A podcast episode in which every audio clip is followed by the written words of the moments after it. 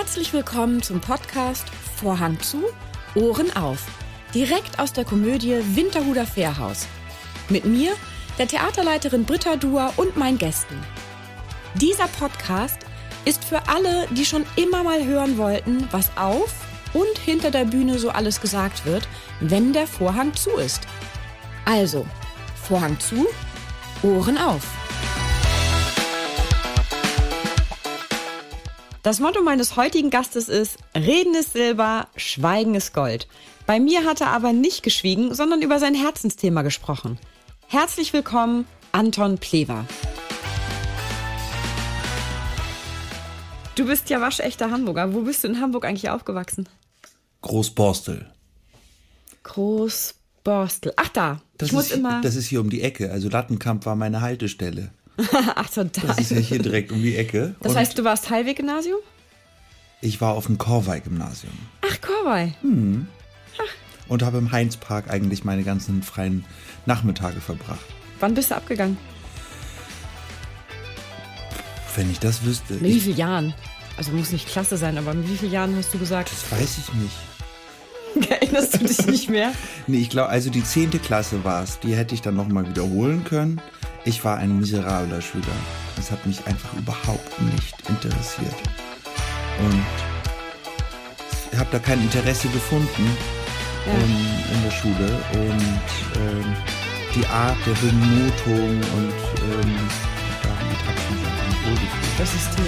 dieses, ja, dieses System, dieses Erzwungene, aber auch im Nachhinein muss man auch sagen, so schlimm ist es alles nicht. Man kann das, wenn man da ein bisschen schlauer ist, vielleicht auch besser irgendwie durchgehen, aber es ist letztendlich völliger Quark.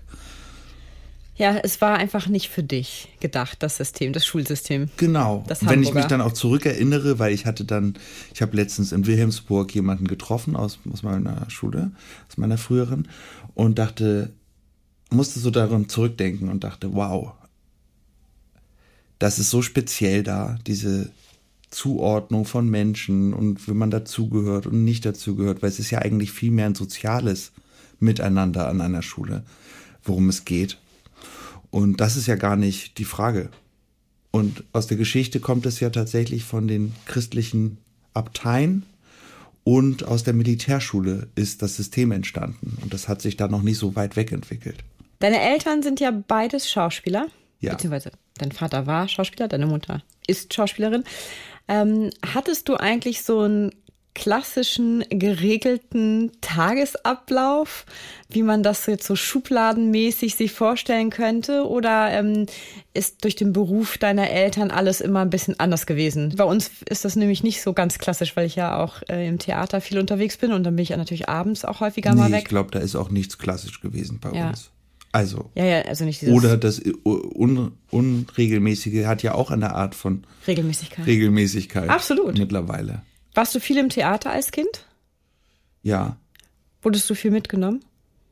Ja, meine, also als ich ganz klein war, da haben, wurde noch viel Theater gespielt. Dann hat mein Vater sich, weiß nicht, hatte ich so das Gefühl, ein bisschen weniger Theater gespielt und ähm, anders gearbeitet. Ich weiß noch, als ich klein war, dass er dann, das, es wurde ja immer viel gedreht auch und so. Das geht ja auch immer nicht alles so zusammen. Ich habe mich für den Beruf entschieden, als mein Vater mal einen Monat lang weg war und wiederkam und ich sagte, oh Papa, musst du bald wieder weg? Und dann hat er zu mir gesagt, nee, ich habe jetzt genug Geld verdient, damit ich Monate die nächsten Monate zu Hause bleiben kann. Da dachte ich, das will ich auch werden. Hat sich nicht bewahrheitet, dass ich dafür monatelang zu Hause bleiben kann und finanziell so gut gebettet bin, aber ja, und das, also als so und später hat mein Vater dann wegen meiner Schulkarriere auch sehr schnell festgestellt, das wird nichts mit dem in der Schule. Der wird jetzt kein Bankangestellter, das interessiert, also der hat einfach auch noch gar kein Interesse gefunden und hat mich immer mit ins Theater genommen und dann habe ich bei seinen Stücken mitgespielt. Und Wie alt warst du da? War das, das dann erste schon? Mhm. Mal war ich da zwölf. Habe ich, da sah ich so aus wie du mit so einer blonden Perücke. Also nicht, du hast keine Perücke auf, aber ich hatte so blonde Locken und äh, habe das Nachbarsmädchen gespielt und musste immer zu bestimmten Stichpunkten aus dem Fenster gucken und habe den Satz dann irgendwann aus dem Fenster gesagt. Und nun? Und das hat man natürlich nicht gehört, weil man ja ein kleines Kind ist und ganz leise ist und schüchtern ist. Und dann hat mein Vater gefragt, wie bitte? Und nun? Wie bitte? Und nun? Ah, und nun? Und dann konnten wir weiterspielen. Und ich habe das nur gemacht, weil ich Zeit mit meinem Vater verbringen wollte. Und deswegen bin ich am Theater gelandet. Ich finde das so schön, weil es so eine ganz alte Geschichte ist, ein Handwerk, was weitergegeben wurde, was ich gelernt habe von meinem Vater. Hast du direkt und von auch, meiner Mutter. Hast du viel direkt auch von denen gelernt? Du warst doch auch auf einer Schauspiel, warst du auf einer Schauspielschule? Ja, zum Glück. Zum Glück. Weil, du sagst zum Glück, weil? Mein Vater ist kein Lehrer. Mein Vater hat in meiner Erziehung die pure Freiheit gegeben. Alles. Alles, auch alles, was du willst, kriegst du. So. Und ähm, als ich mich dann für Schauspielschulen, ich habe ja erst spät festgestellt, dass man das studieren kann. Also oder eine Freundin hat mir das erzählt, weil sie wollte Schauspiel studieren und hat dann gesagt, kannst du mir da nicht helfen? Und ich habe gesagt, ah, das kann man studieren. Ja, dann mache ich vielleicht mal mit. Und dann haben wir Rollen vorbereitet und dann hat mein Vater sich das angeguckt und das war immer gut. Auch wenn ich bei ihm im Theater gespielt habe, das war immer gut. Und da hat er versucht, natürlich was zu erklären aus so, aber es war jetzt nicht so, dass man so, so richtig ins Technische, wie geht das? Das ist was, was mich zum Beispiel wahnsinnig fasziniert. Dieses technische, ganz genaue, wie geht Geschichten erzählen? Dramaturgie, eine Pause setzen. Du kannst keine Pause setzen, wenn du nicht vorher Tempo hast und solche Sachen.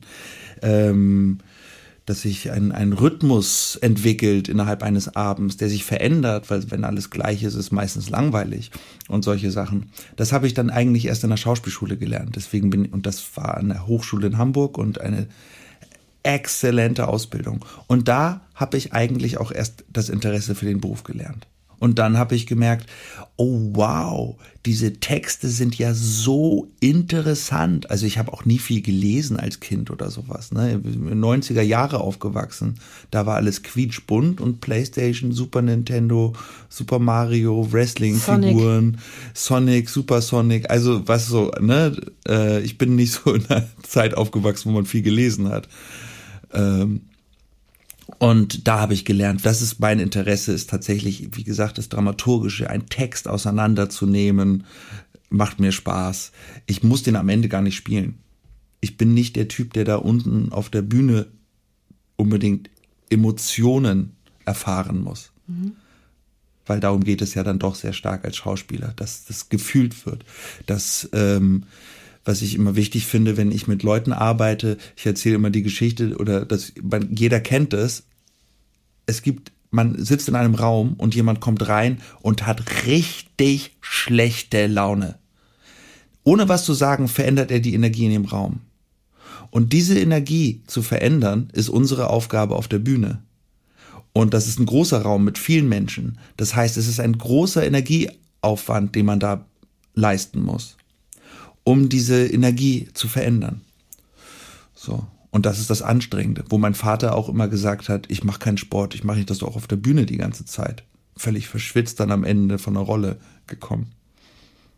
Ja, es ist kräftezehrend. Genau, es ist kräftezehrend. Es ist aber kein Sport.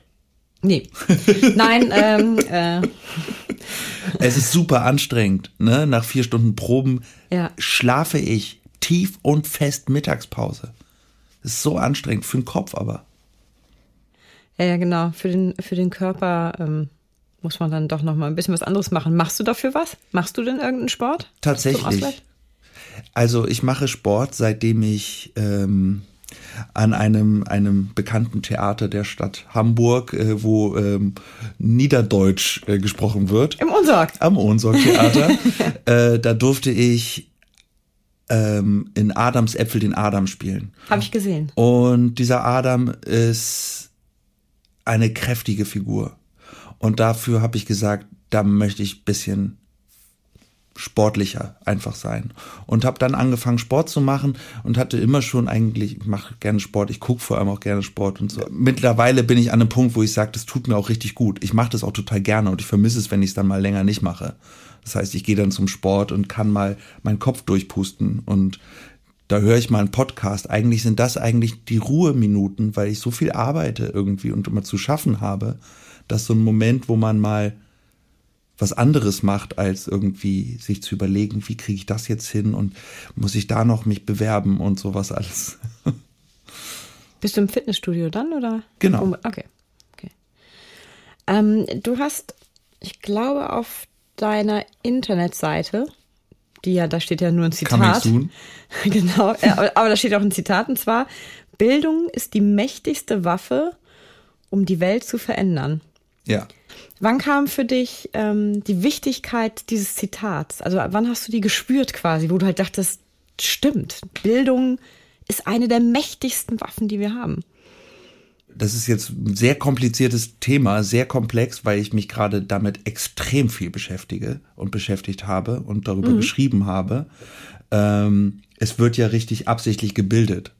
So, ich will jetzt aber da gar nicht in die Details gehen, weil das ist ähm, Meinungsbildung. Ja, Meinungsbildung. Mhm. Es geht halt darum, glaube ich, ich habe irgendwann, also ich habe schon in jungen Jahren immer ein ganz großes Problem damit hab, wie, gehabt, wie die Welt aussieht, wie ungerecht sie eigentlich ist. Weil ich empfinde, ich gucke aus meinem Kopf raus und sehe überall Ungerechtigkeit und frage mich, ich kann es nicht verstehen, dass Menschen, dass ein, ein, ein, ein, ein Krankenhelfer äh, oder Krankenhelferin ähm, nicht das gleiche verdient wie jemand, der bei einer Bank ähm, Aktienpakete hin und her schiebt. Ich kann das nicht verstehen und ich finde es wahnsinnig ungerecht. Ich habe mich immer gefragt, wie kann man das ändern? Und letztendlich ist es eine Lesart der Welt. Und das ist eine Art der Bildung. Also es wird ja sehr viel heutzutage auch über Framing gemacht. Jetzt gerade war eine Wahl, wo man extrem mitgekriegt hat, diese, da wird sofort eine, eine, eine Angst vor der linken, dem linken Sozialismus geschürt. Das ist eine Bildung, die dort hergestellt wird. Ein Frame, der sich immer wiederholt. Links ist schlecht und wir machen liberal ist Freiheit und liberale Freiheit bedeutet aber im, im, in dem meistens in dem Kontext, es geht nur um Privateigentumssicherung. Und wir haben ein Wirtschaftssystem entwickelt, was nur auf dieser Privateigentumssicherungsrechtesystem basiert, weil die haben die, schreiben die Rechte. Um, und da muss eine Änderung irgendwie stattfinden. Und wie diese Bildung nun stattfinden kann, ist die Frage. Aber Nelson Mandela hat sehr recht, man sieht es ja, dass die Bildung einfach ähm, schon in ganz andere Richtungen geschossen ist. Das so, wenn wir von vom Dritten Reich sprechen, dann wurden die Menschen dazu ausgebildet durch Erzählungen, durch Framings, ganz schlimme Sachen zu machen. Und dann müssen wir uns, das ist halt das, was am Ende rauskommt, ist, in welcher Narration wollen wir denn leben? Was ist denn unsere Zukunftsvorstellung? Und das ist gerade auch meine Beschäftigung, etwas zu schaffen, weil wir jetzt gerade vor einer Dystopie stehen, dahin zu kommen, zu sagen, wir wollen eine Utopie. Wir brauchen eine Utopie. Irgendeine richtig gute Erzählung, wo man sagt, da möchte ich mitmachen. Zum Beispiel habe ich gerade ein Buch gelesen, in dem es heißt, wieso sollen wir denn mit Geld bezahlen? Wir können doch mit Zeit bezahlen. Und wir haben ein Zeitsystem, wo alle gemeinsam, jeder hat Grundnahrungsmittel, sind gegeben, weil man sie zusammen herstellt. Man muss doch nicht arbeiten, um jemanden zu bezahlen, der sich dann um dein Kind kümmert. Wäre es nicht viel schöner, dich um dein Kind zu kümmern? mhm. So. Da spanne ich den Bogen zu deinem Künstlerprojekt. Also das hast du ja nicht alleine, das hast du ja mit mehreren Künstlern zusammen. Das Projekt Sexy Theater Menschen das, was du gerade alles erzählt hast, ist das der Grund, das der Impuls, dass sich so ein Kollektiv gebildet hat, was dann zusammen solche Utopien erstellt, beziehungsweise oder aber, was ihr ja ähm, in den Videos, die ich jetzt gesehen hatte, ähm, aufzeigt, mit dem Finger drauf zeigt, was schief läuft, teilweise in der Gesellschaft. Also, ähm, warum habt ihr das gebildet? Was war der Impuls? Ähm, eigentlich keiner. Also Daniel Schütter hat mich gefragt, ob wir nicht eine Theatergruppe zusammen machen wollen. Und haben gesagt, wie können wir das machen? Und dann haben wir zwei Leute gefragt, ob die auch Lust haben mitzumachen. Dann haben wir zwei Anträge geschrieben in der freien Szene, um vielleicht Finanzierung dafür zu bekommen, haben das wirklich richtig amateurhaft gemacht. Man muss das halt auch erstmal lernen, wie das so geht. Ähm, die freie Theaterszene ist eine sehr besondere Welt auch. Und ähm, dann haben wir keine Förderung bekommen. Ich sagte, Daniel, wir müssen was machen, sonst schläft unsere ganze Idee ein. Und dann haben wir die Möglichkeit bekommen, am Ernst-Deutsch-Theater den Probenraum zu nutzen für drei Wochen und haben drei oder vier Spieltermine bekommen. Und ich habe ein Projekt gepitcht, was mich beschäftigt hat. Das ist ein ganz anderes Projekt als das, was es letztendlich geworden ist, weil ich keine Ahnung habe, wie man so etwas überhaupt macht. Ich habe vorher mal, ich habe mal ein Theaterstück geschrieben oder ich habe schon mehrere geschrieben, aber alles in so einem ganz kleinen Rahmen. Und das ist eigentlich wissenschaftliche Arbeit, die ich da betreibe. Und habe mich an einem Stück von Falk Richter ähm, mit dem erstmal auseinandergesetzt und wollte das irgendwie so ein bisschen benutzen und weitergehen äh, zu der Thematik, die mich für dieses Projekt dann eigentlich umtrieben hat, war, dass nach der letzten Wahl, also der vorletzten Wahl mittlerweile, ähm, als die AfD in den Bundestag eingezogen ist, da hat Horst Seehofer den Satz gesagt, die rechte Flanke war offen und die müssen wir schließen. Und ich habe das gehört und ich war erschrocken und ich habe mich gefragt, was bedeutet das? Und dann habe ich die Nachrichten beobachtet, überall, wo man lesen kann, und irgendwie hat es der Satz nicht in die Nachrichten geschafft. Und ich fand, das war eigentlich der zentrale Satz, der da entstanden ist. Dass sich Leute, dass sich, dass es in der Politik heutzutage nur noch um Mehrheiten geht. Es geht nicht um eine Haltung, es geht nicht um einen, einen, moralischen Aspekt, den jemand vertreten möchte, sondern alle drängen sich darum, die Mitte in Anführungsstrichen zu sein, die es gar nicht richtig gibt. Hauptsache, man hat viele Wähler. Und dann hat man gesagt, oh, der CDU hat ja doch eher einen rechten Flügel. Man muss dazu sagen, per Definition ist, gibt es eigentlich fast keine linke Partei. Da sind sogar die Linken nicht ganz links. Und ähm, weil, weil links wirklich die Gleichberechtigung von allen bedeutet. Und das kann man sich gar nicht vorstellen. Das ist so weit weg für uns heutzutage. Und dass man akzeptiert, dass Menschen ungleich sind, ist schon eine rechte Einstellung. Und also ungleich, äh, ja, ungleich sind. Ne? Die sollen verschieden sein, aber ungleich, darum geht es. Und äh, da ist auch die SPD mit drin. Da, so, da fängt es halt an, wie weit man dann nach rechts rutscht. Naja, und die CDU hatte schon sehr konservative rechte Aspekte immer gehabt und ist dann zu weit in die Mitte gerückt und will sich wieder nach rechts öffnen. Deswegen sieht man den Umgang mit so jemanden wie Maaßen, äh, da wird sehr vorsichtig mit umgegangen. Da geht keiner und sagt, du, äh, was du sagst, ist so ekelhaft, du fliegst einfach raus jetzt. Sondern, ah nee, weil da sind ja ein paar Leute dahinter, die auch die Welten aus einer ganz komischen Perspektive angucken und und schon äh, so steckt es irgendwie fest weil sie Wähler wollen. Und wie gesagt, dieser Ansatz war erstmal zu fragen, wie konnte das passieren? Und dann habe ich mich mit ein paar Soziologen beschäftigt. Wilhelm Heidmeier ist sehr prominent bei uns, ähm, der zur Normalitätsverschiebung geschrieben hat und wie eigentlich, und da sind wir jetzt beim Thema Bildung, wie eine neue Rechte angefangen hat, sich irgendwann damit zu beschäftigen, die sozialen Medien zu nutzen und darum geht es in dem ersten Teil, geht es darum, dass das aggressive rechte Handeln, ähm, sei es von rechten Menschen, die in Moscheen gehen und Menschen erschießen, genauso wie ähm, ähm, Menschen aus Moscheen, die, ähm, die dann mit ähm, Selbstmordattentaten ähm, rumlaufen, dass die eigentlich eine ähnliche Gesinnung haben. Die, die tun so, als würden sie gegeneinander kämpfen, aber eigentlich haben sie das aus der gleichen Haltung. Das schreibt Pankaj Mishra, ein super krass interessanter Autor aus Indien, der immer ein bisschen aus dieser kolonialistischen Perspektive das betrachtet, was eigentlich in der Welt passiert. Und der sagt dann, ähm, der beschreibt, dass quasi die Aufklärung war ein großes Projekt der Menschheit und das Problem ist, dass die Aufklärung aufgehört hat die Menschen haben aufgehört, sich aufzuklären. Und dann ist das Ganze immer engstirniger geworden und immer böser zueinander, anstatt so diese Idee der Gleichheit, Freiheit, Brüderlichkeit weiter zu verfolgen, ähm, geht es doch nur um Machtverhältnisse. Und deswegen sind viele Menschen extrem unglücklich.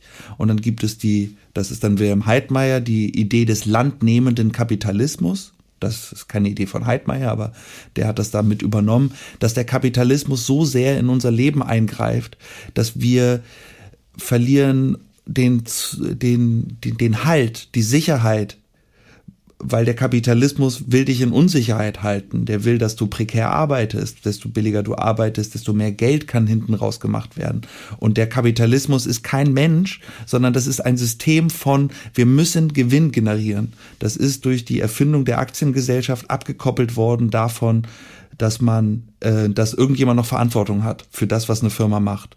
Und dann ist die Firma aber juristische Person geworden und damit ist ein, ein, ein, ein Ding entstanden, was so mörderisch ist, was wir jetzt gerade alle sehen, was um, uns um die Ohren fliegt. Und das behandeln wir in diesem ersten Teil, ähm, das autoritäre Zeitalter des Megazorns. Und ähm, weil da aber nur ein kleiner Bruchteil des Materials überhaupt benutzt werden konnte, haben wir gesagt, komm, dann machen wir weiter.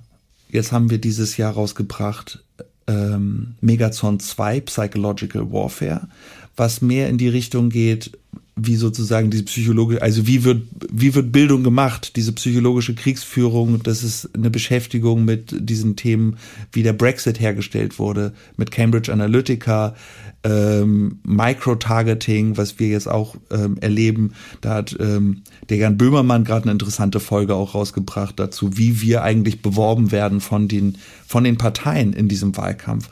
Aber Lobbygruppen, die sich damit beschäftigen, vielleicht habt ihr das mitgekriegt mit ähm, Baerbock, die dann da die zehn Gebote irgendwie in der Hand hatte. Und das war von dem Institut INMS.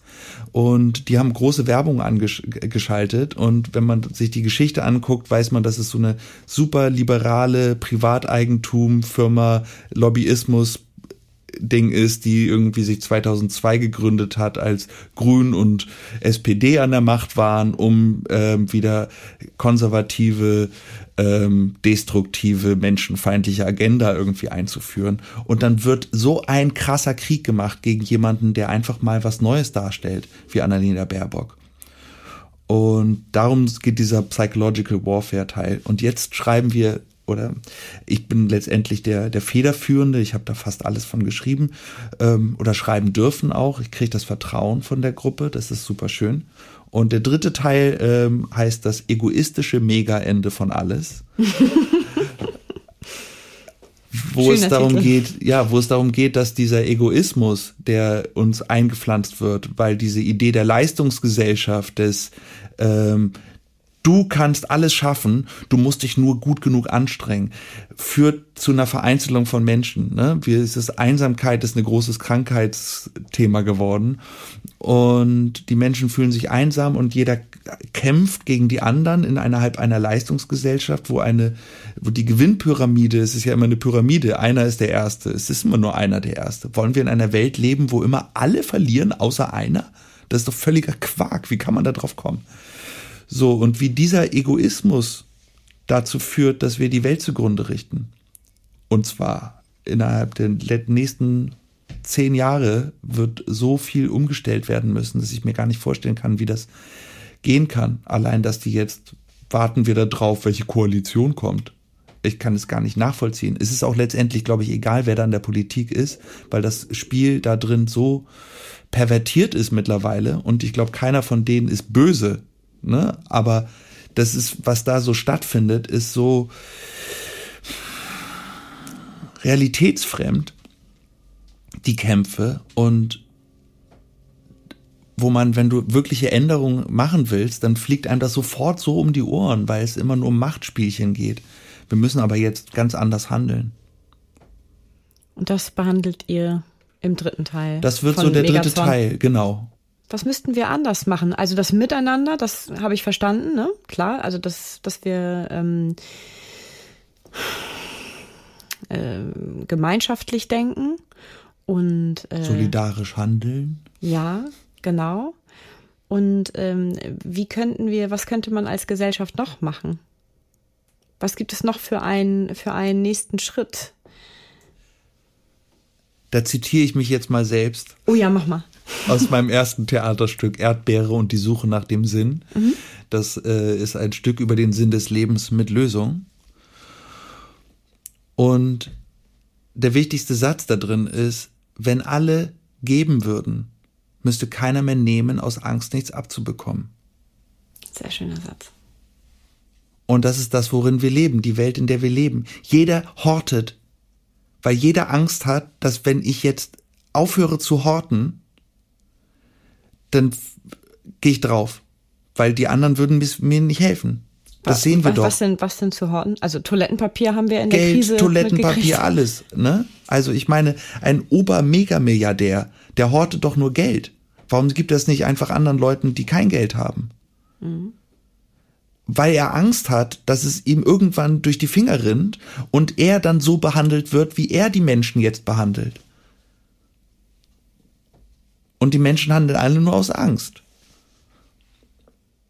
Wahrscheinlich viele unbewusst, oder? Ja, na klar. Angst ist was sehr Unbewusstes, was, ähm, was eine große Triebfeder hat zur Bildung. Ich habe gestern noch mal über Polen gelesen, ähm, die ja die Rechtsstaatlichkeit da völlig aufheben und die schaffen das vor allem dadurch, dass sie immer die Bedrohung von außen benennen. Ein so. gemeinsamer Feind, ne? Das ist ja genau der gemeinsame Feind. Und das ist auch ein, etwas auf Angst basierendes, eine angstbasierende Narration. Und deswegen suche ich jetzt gerade, das ist mein nächstes Aufgabenfeld, ist eine Narration zu finden oder Narrationen zu finden, die utopisch positiv sein können. Aber die Frage ist, wie macht man utopisches Theater? Weil Theater lebt vom Konflikt. Ich, Spannende Nuss zu knacken. Zu Theater sage ich immer, wenn zwei Leute einer Meinung sind, ist einer überflüssig. wenn es kein Konflikt ist, dann können wir es streichen. Ja, ja, da hast du definitiv recht. Eine Geschichte dazu, die fand ich sehr gut. Ich weiß nicht, welcher, welcher Freund da drauf kam, meinte, utopisch, ja, ist doof, ne? Romeo und Julia. Und machen wir Romeo und Julia utopisch. Hey, ich lieb dich, ich lieb dich auch. Und sie heiraten, fertig. ja, genau. Ein Einakter von zwei Minuten. Ja, genau. das Problem ist, dass es ultra komplex ist. Es ist so wahnsinnig komplex. Ich beschäftige mich damit amateurhaft. Jetzt seit zwölf Jahren. Manisch. Und Manisch heißt wie viele Stunden am Tag? Naja, das kann ich so nicht sagen, aber es ist letztendlich lese ich nur. Sozi Immer dann, wenn du kannst. Ich, ich lese mhm. hauptsächlich soziologische Bücher. Mhm ich interessiere mich nicht für Fernsehen. Ich interessiere mich für Dokumentation, für Erklärungen. Und dann mache ich zwischendurch Texte im Theater. Das ist das, was mir Spaß macht. Aber alles andere, das, äh, es langweilt mich sehr schnell, ein Krimi zu gucken, weil ich denke, ich habe gar nicht interessante Informationen. Und finde immer toll, wenn Sachen mir den Kontext geben. So, ich lese dann zum Beispiel auch David Foster Wallace super gerne, der dann einfach alles in Kontext die ganze Zeit setzt. So, aber was ich sagen wollte ist, diese Ultrakomplexität, die da raus entsteht, die, um die Frage, wie kriegen wir denn, wo, wo kann es denn hingehen? Die ist, oder was ist eigentlich gerade das, was passiert, die Gegenwart zu beschreiben? Das kann man nicht einfach mal so. Und diese Ultrakomplexität ist für viele Menschen nicht zu fassen und macht eher Angst, weil man es nicht durchsteigen kann. Und da, das, und das ist einer der großen Gründe, warum sich heute, warum sich so viele Menschen an einfachen Narrationen festhalten, alten dualistischen Weltbildern zum Beispiel, also die Feinde, ne, das ist ja das, was die Rechte macht, dass sie sagen, da sind Feinde und ihr habt ein Weltbild. Ihr seid die Guten. Das ist das, was in den Verschwörungstheorien stattfindet, ist, du bist der Gute. Du kämpfst für das Gute mit allem, was du machst. Selbst wenn du prekär arbeitest, dein Leben total für den Arsch ist, weil du dich unwohl fühlst in deinem ganzen Umfeld und sowas. Du bist auf der Seite der Guten gegen das Böse. Und das sind so unkomplexe Gedankenwelten, dass sich viele Leute da automatisch hingezogen fühlen, weil wir immer das Gehirn, das macht das automatisch, versucht immer eine einfache Lösung zu finden. Ja klar, das ähm, prozesssparend.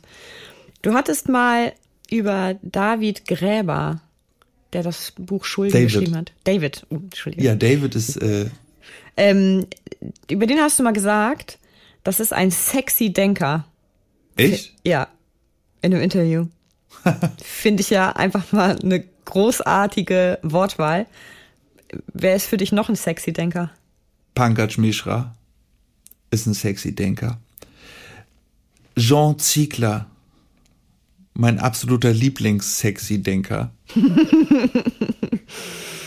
Kennst du den? Nein. Ein Schweizer, der sich mit allen großen Firmen der Welt schon angelegt hat. Der meint, wenn der nicht immer einen Anwalt gehabt hätte, der ihm da rausgeholfen hätte, wird der einfach diesen Gerechtigkeitsfanatiker. Und der war mal für die UN als Ernährungsbeauftragter. Und der sagt seit Jahren, und der ist schon sehr, sehr alt. Und ich habe ganz viel Angst davor, dass der eines Tages stirbt, weil der so wahnsinnig wichtige Sachen immer sagt. Und der stellt sich halt hin und sagt, Leute, wir können 10 Milliarden Menschen ernähren ohne Probleme. Wir haben acht. Warum ernähren wir sie nicht? Warum kriegen die Leute nicht einfach alle was zu essen? Es kann doch nicht sein, dass das Spekulationsobjekt wird. Es ist gar kein Problem. So, Jean Ziegler, sexy Denker. Mega sexy Denker. ähm, die hat es auch nochmal erzählt, beziehungsweise eben in diesem Megazorn-Ausschnitt, den ich auch gesehen habe, wo ich ja jetzt auch weiß, dass quasi das unter anderem auch vor allem äh, deine Gedanken sind ähm, und dein Zusammentragen der Texte, also dass du ja auch die Texte geschrieben hast mit. Ja, ich möchte dich da bremsen. Es Ja. sind die Gedanken aller, Aller, Beteiligten, genau. die Du ich dann klaue und aufschreibe. Genau. Das heißt, in diesem, in diesem Prozess, wenn du es aufgeschrieben hast, geht das dann einfach nochmal an alle und jeder macht dann nochmal seine Notizen Nein, dazu? um Gottes Willen. Okay, gut. Ja, das, also, ich hatte das, ähm, Da hätte ich Angst vor. Nein, also wir schreiben da nicht ganz kollektiv. okay. So, dafür fehlt auch die Zeit. Das ist ja alles nicht finanziert. Ne? Jede Minute, die da reingesteckt wird, verdient kein Mensch etwas. Wir hatten jetzt einfach einmal Wiederaufnahmeförderung von 5000 Euro ähm, und dann hat jeder am Ende, glaube ich, so 750 Euro oder so gekriegt. Und mehr haben wir außer Einnahmenteilung. Da wurde dann mal jeder hat 100 Euro gekriegt für eine Aufführung und sowas. Aber die Probenzeit, die Schreibzeit, die Produktionszeit ist alles unbezahlt. Dementsprechend muss man das auch nehmen, was man kriegen kann. Man ist immer froh, wenn man irgendwo spielt, wie jetzt am Winter- oder Fairhaus. Da verdiene ich mein Geld und dann kann ich tagsüber mir wieder an einem Projekt irgendwie scribbeln. Und genau. Und so ist es aber so, dass wir Zeit verbringen auf Proben miteinander, die einfach eher, sagen wir mal, unkonstruktiv ist, wo wir über die Sachen sprechen und ich klau dann, wie gesagt, Ideen und schreib ab und also der eine, äh, der, die Hauptfigur Agent Wow, die Ja, den finde ich ja großartig. Auch den Schauspieler finde ich übrigens großartig. Ja, Rune Jürgensen. Super, Ja. mega gut. Der hat ein unglaublich komödiantisches Talent. Ja, ein, ein, ein Geschenk und Der einen so sehr linken Kopf und er ist ein sexy Denker. Ach, ein sexy und Denker. ich kann der, ich rufe den dann an, dann liest er ähm, irgendeinen Text und dann fallen ihm da eine Million Sachen zu ein, alles völlig unkontrolliert und dann schreibe ich da ein bisschen mit und daraus entsteht was Neues. Ja, genau. Chaos und du ordnest das Chaos Chaos ein bisschen Neues. und dann entsteht da ein, ein neues äh, Denkkonstrukt. Was heißt neues? Aber Ja, ich schreibe das dann sozusagen. Ja, also das ist genau. sozusagen, ich formuliere das dann genau. Und so sind aus Rune, aus Runes Lebensgeschichte auch einige Geschichten mit drin. Aus seiner Kindheit, der mir erzählt, wie er als Kind äh, gerne äh, eine eine Holzeisenbahn bekommen hätte. Aber was, ach so, nee, wie war das? Er wollte ein Piratenschiff, Mhm. aber er hat eine Brio-Holzeisenbahn zu Weihnachten Oh. gekriegt. Genau. Und das muss jetzt diese Figur Agent Wow immer erzählen. Er erzählt eigentlich in jedem Stück einmal, dass er sich doch so, eine, so ein Piratenschiff gewünscht hat und nur eine Brio-Holzeisenbahn gekriegt hat. Und er meint, dass es für ihn total cool ist, weil es ihn kuriert, dass er das jetzt auf der Bühne schon immer sagen kann. ähm, habt ihr ihm denn mal ein Piratenschiff jetzt geschenkt irgendwann mal? So zu Nee, aber eine Weihnachten? Brio? Holzeisenbahn. Oh Gott! Ein das Trauma. genau. Es ist wieder da. Ähm, bevor wir zum Ende kommen, da ja auch gleich auf die Bühne musst. Ähm, Darf. Ja, darfst. Das stimmt. das stimmt. Framing. Ja, ich würde das nicht Framing, sondern Achtsamkeit der eigenen Worte. Ja, aber es ist quasi aus der Framing ist die wissenschaftliche Bezeichnung für wie das kognitiv im Gehirn ankommt. Genau, ich bin da auch am Umprogrammieren bei mir gerade. Ähm, dass das, man viel äh, das Wort auch nicht muss, sondern sollte und könnte. Und, ah, ne, ja, genau. genau, solche Sachen. Ähm, ja, das, äh, da bin ich auch am Arbeiten dran. Ja, weil es macht was mit einem. Das ist erstmal super interessant, wenn man das kennenlernt, das, äh, das Themenfeld. Wenn man es wahrnimmt. Dann, ja, dann mhm. sieht man die Sachen auf einmal, die vor einem stehen. Das ist wie in diesem Film von John Carpenter, der diese Brille hat, in mhm. diesem 80er-Jahre-Film, der guckt sich dann Werbung an und dann sieht er, was in der Werbung eigentlich gemeint ist. Kaufe dieses Produkt. Und oben ist eine, hübsche Frau, und, keine Ahnung, in einem äh, Strandbild äh, und so. Und dann guckt er wieder durch die Brille und sagt, kauf das, kauf das, kauf das. Ja, genau. Und so ich ist dieses Framing kennenlernen ein bisschen. Ganz schön. Ja, diese, ich finde es immer ganz spannend, diese Achtsamkeit zu entwickeln oder die Aufmerksamkeit auf etwas zu richten, wie zum Beispiel die Sprache und ähm, wie drückt man sich selber aus und was für Worte benutzt man eigentlich und mhm. in welchem Zusammenhang benutzt man sie. Kennst du die Wörter herrlich und dämlich? Oh Gott, ist das jetzt eine Trickfrage? herrlich kommt vom Männlichen, mhm. dämlich leitet sich von der Dame ab. Da muss ich aber sehr die Augen zumachen und das Äh da, so dämlich. Nee, ja, aber also geht sozusagen, und das ist das Framing, dass man, mhm. dass es sozusagen daher kommt, ja, du bist ja, du, du handelst weiblich, ja, wie einem mhm. immer gesagt wird, Frauen äh, sind mehr emotionale Denker, das stimmt ja überhaupt nicht. Ne, dass Frauen emotionaler sind als Männer. Diese ganzen äh, Broker, das sind doch pure Emotionswracks, ja. Also äh, die handeln ja überhaupt nicht rational. Mhm. Von daher stimmt es einfach nicht. Und da, da kommen diese Wörter her, dass man, dass, das ist sozusagen, ja, diese, das ist aber was Herrliches, das ist was Besonderes, ja. Ähm, oder höflich. Da geht es sofort, da hat man sehr, sehr viele Frames, die zum Beispiel auf, äh, auf Klassismus sozusagen, die die Klassen widerspiegeln. Mhm dass man eigentlich immer etwas von oben betrachtet wird. Und so ist es auch, dass kognitiv man, äh, wenn man von den oben man spricht ja, die Wettbewerbsverlierer, die oben, die unten. Und wenn man von denen von oben spricht, mhm. guckt man nach oben. Mhm. Ja, ja. ja, aber das ist genau. Und das ist wahnsinnig, ich finde das wahnsinnig spannend, ja. wenn man sich damit auseinandersetzt ja. und ähm, dann vor allem mal zuhört, anderen zuhört, was, was Menschen alles offenbaren in Gesprächen und in Sätzen und dadurch, was für Worte sie benutzen mhm. von sich selbst. Mhm. Das finde ich unglaublich spannend. Ähm, ich versuche auch immer wieder mal innezuhalten und dann, also. Da muss ich mal drauf achten. Der Achtsamkeit, ja. das ist also wirklich äh, Menschen geben, wie ich finde, recht viel Preis über ihre eigene Denkstruktur und Persönlichkeit, wie sie etwas formulieren und wie sie etwas zum Ausdruck bringen. Und ähm, da finde ich das immer so spannend, wenn man anfängt, da feinhörig, hellhörig zu werden oder dunkelhörig? ja, das ist die Frage. Und dann einfach mal zuhört, was, wie drückt derjenige das aus? Was sagt er damit eigentlich? Ja. Und dann wiederum gibt's aber im nächsten Moment immer wieder die Momente, wo du denkst, oh Gott, ich glaube, ich sage am liebsten gar nichts mehr. Oh Gott, ich glaube, ich bin am liebsten leise, weil, also, weil eigentlich fast jedes dritte Wort, was man benutzt, eine Offenbarung ist von dem, was man wirklich denken könnte. Also ja, ich bin sowieso der Meinung, man sollte nicht so viel sagen.